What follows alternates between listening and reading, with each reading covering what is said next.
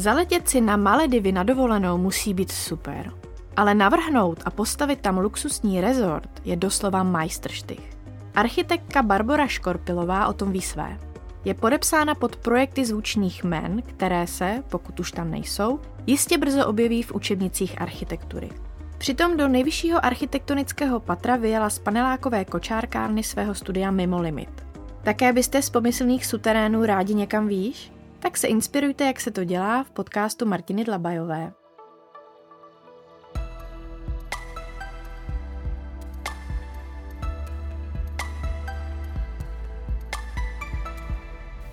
Barbara Škorpilová je architektka a designerka.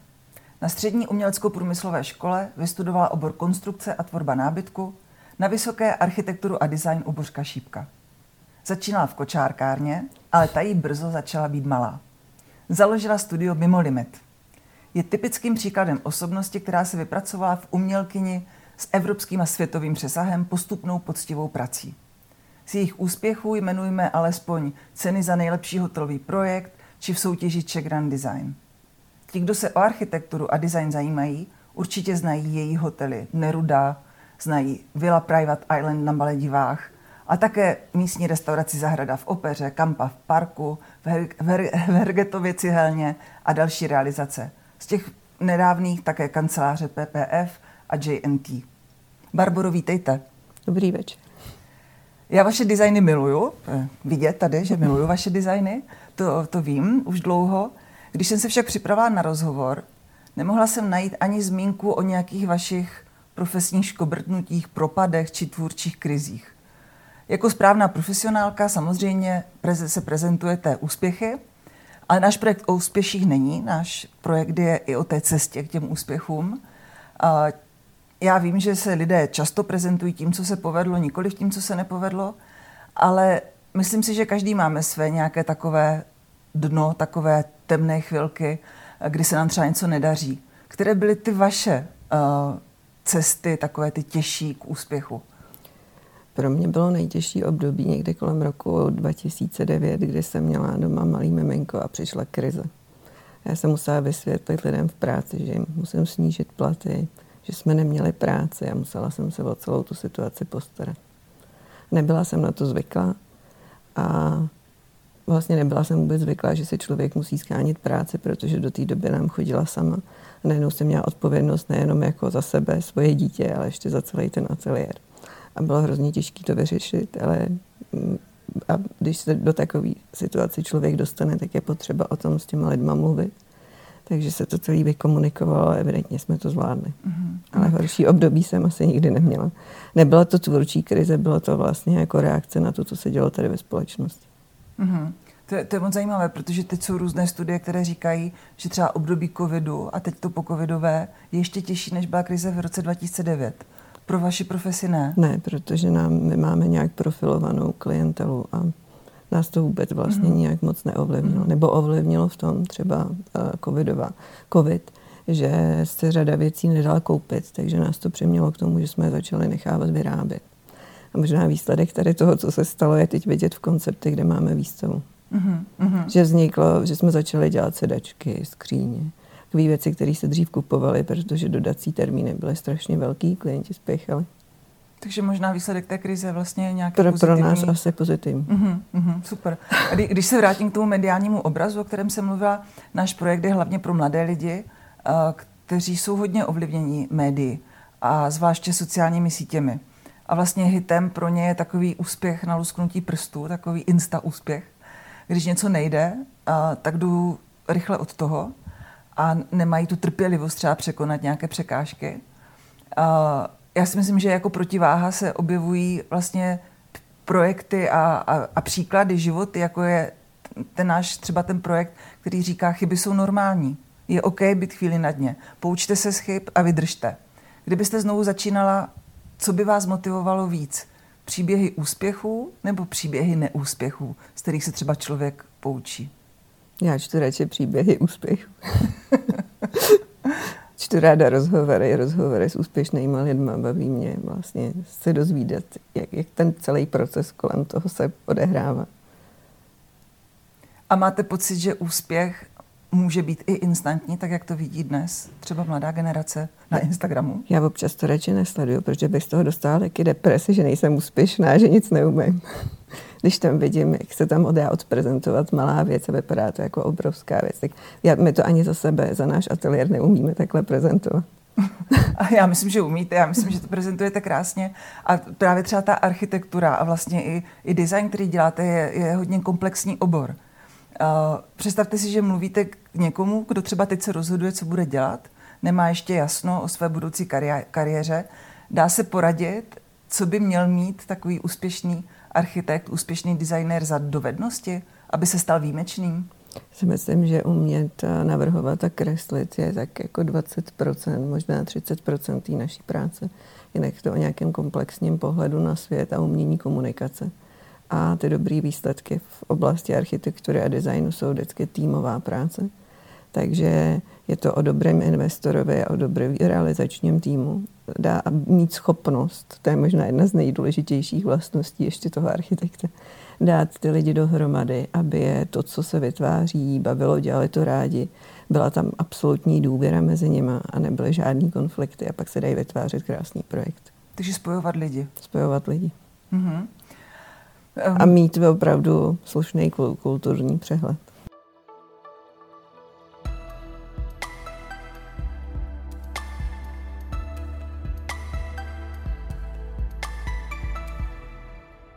Kam se jezdíte inspirovat, abyste měla kulturní přehled o všem, co se děje, jaké jsou novinky, jaké jsou trendy? Tak já myslím, že cestuju skoro pořád. A co se týká, já vlastně tak, jak někdo má načtených mnoho knížek, tak já mám nachozených spoustu prostor. A ty při tom navrhování vy to nekopírujete, vám se vybavují vztahy těch eh, různých prostor mezi sebou.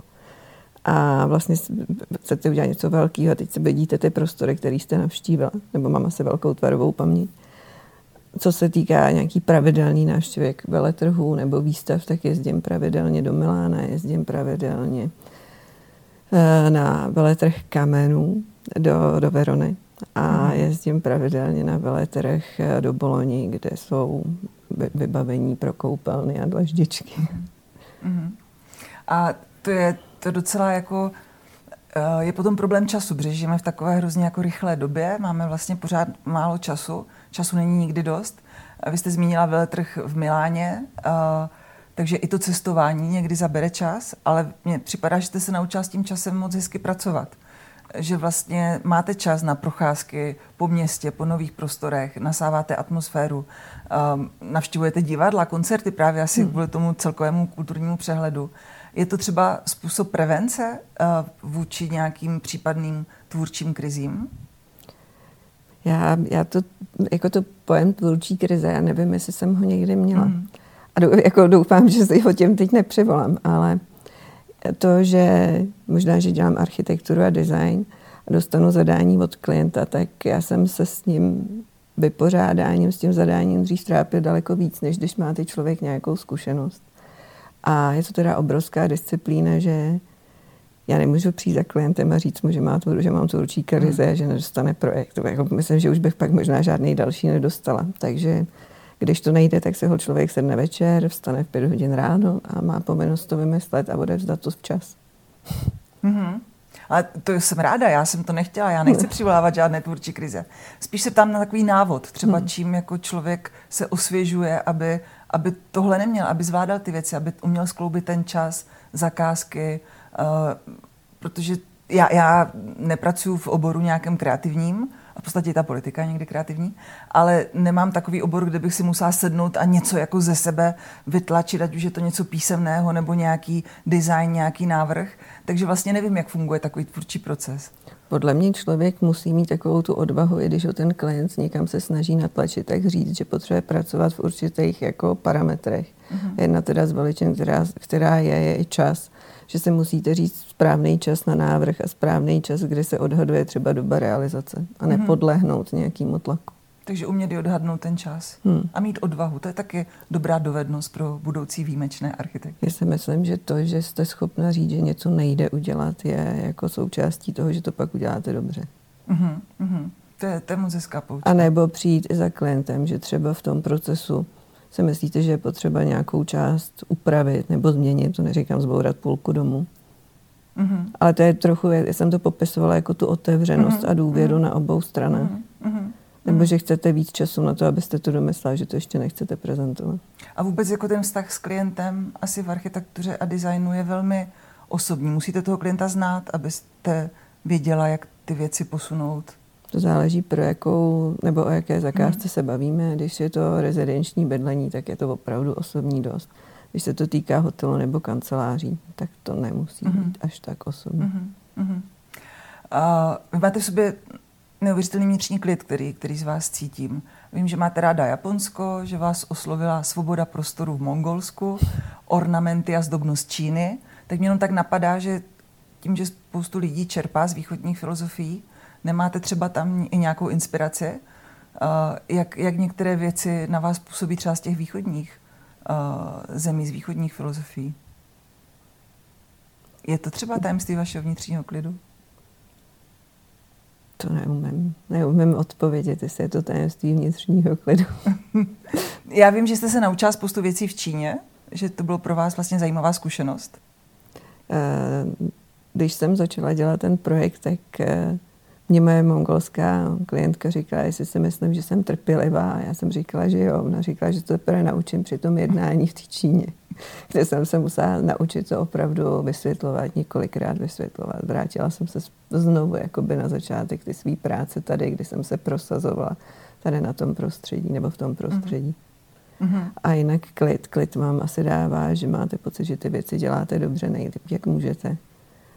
Ty lidi jsou kolem vás spokojený, šťastný. Mm-hmm. A jako mě, mě opravdu, abych mohla dělat, tak potřebuji mít ty věci trošku jako pod kontrolou. Mm-hmm. Mm-hmm. Tu už máme spoustu jako takových hodnot. Ta odvaha, no. trpělivost, čas, kontrola, mm. to, je, to je zajímavé, jak se to skloubí.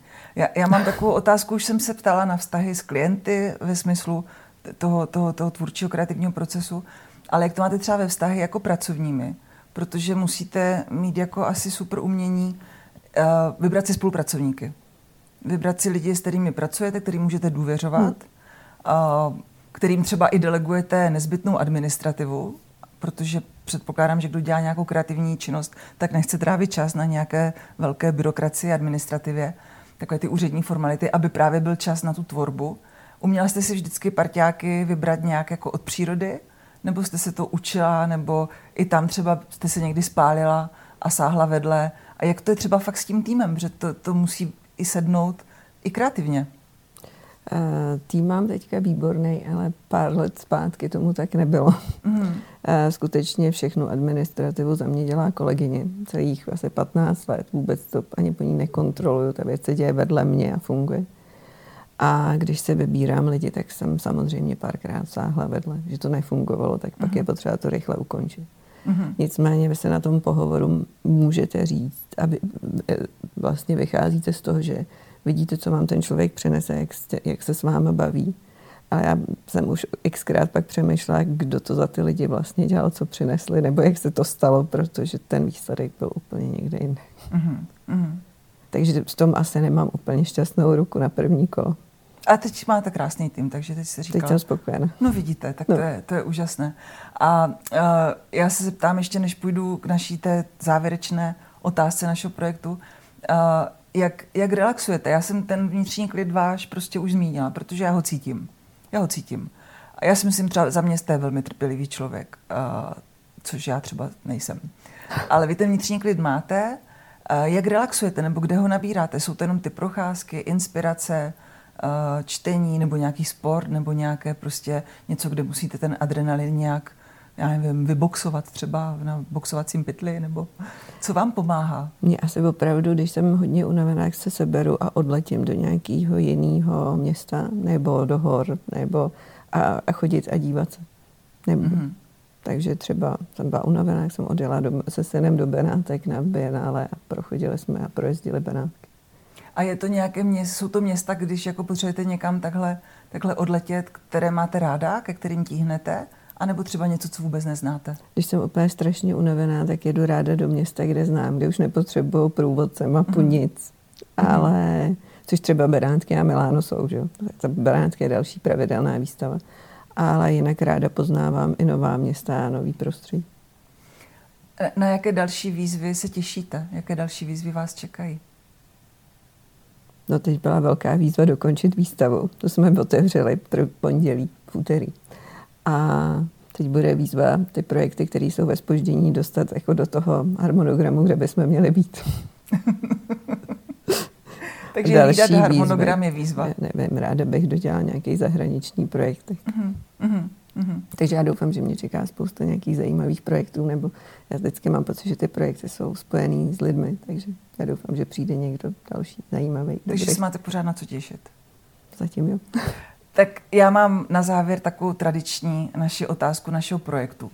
Takovou nějakou esenci, koncentrát, instantní moudro uh, Barbory Škorpilové, které dokáže dát sílu k nějakému odrazu právě ze dna nebo z nějaké krize, z nějakého pocitu, že už to nejde a že to nikdy nepůjde, tak se musím nějak jako odrazit. Nějaký třeba bojový motivační pokřik, co na sebe křičíte do zrcadla, nebo něco, co by pomohlo jiným. Máte něco takového, co bychom mohli na závěr jako já, inspiraci říct? Já se takový moto nemám. Já mám v sobě to, že, že se věci nevzdávají.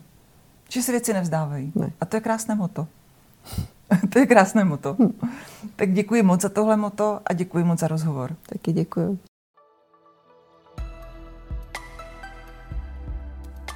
Poslouchali jste další díl podcastu, který je určen všem, kteří věří, že to jde. V rozhovorech Martiny Dlabajové s hosty, kteří už řekli jde to. Tak ahoj zase příště.